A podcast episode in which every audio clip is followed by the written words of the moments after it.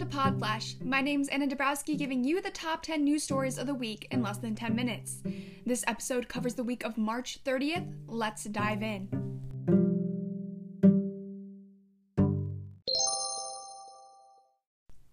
Governor Ralph Northam has signed into law legislation outlawing the death penalty in Virginia.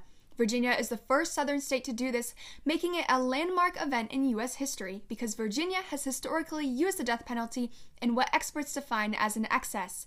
No state that has used the death penalty that long and that often has ever before abolished capital punishment, Dunham, director of the D P I C, told C N N. This is a big win for our civil rights activists, especially because the other states who had already outlawed the death penalty never really utilized it in the first place.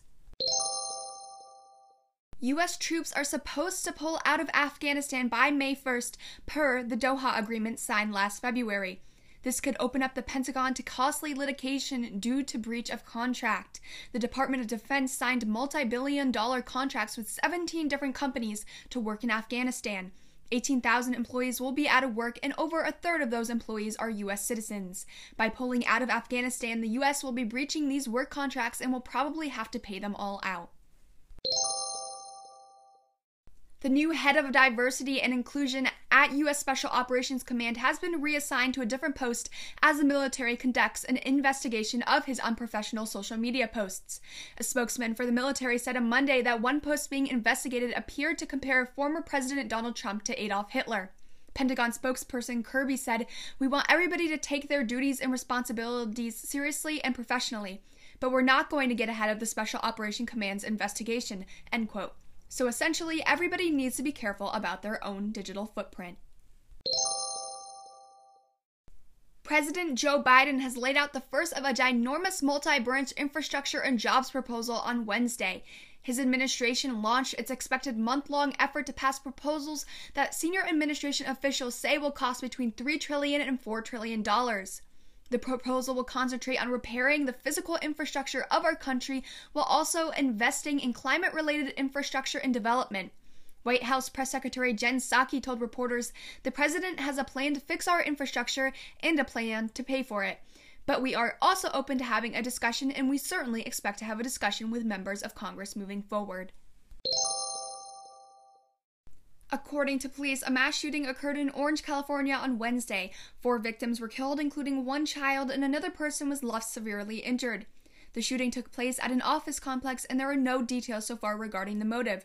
C N N says this incident is at least the twentieth mass shooting since the Atlanta area spa attacks two weeks ago that left eight people dead.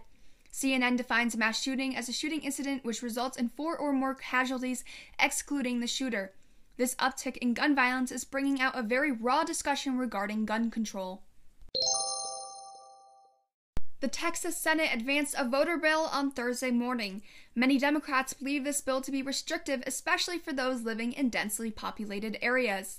The bill was passed with a vote of eighteen to thirteen and bans drive-through voting as well as regulates the amount of extended voting hours a polling station can allow.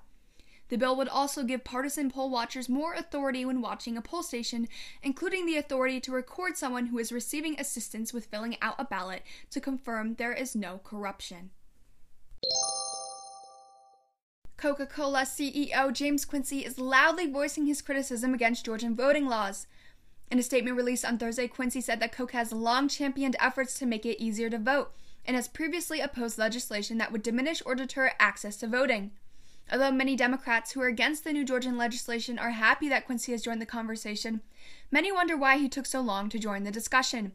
This outspokenness comes weeks after Georgian voting rights groups put up billboards across Atlanta urging Coke to publicly denounce the legislation. New York State Governor Andrew Cuomo signed legislation early Wednesday morning that legalized adult-use recreational cannabis, which will create the country's second-largest recreational marijuana market.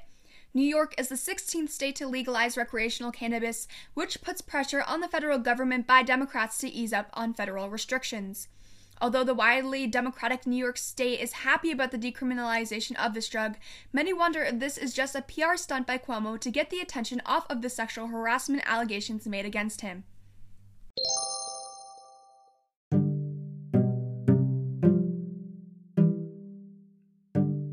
This week was Letter On News, so that is all I have. Thanks for listening. See you next week.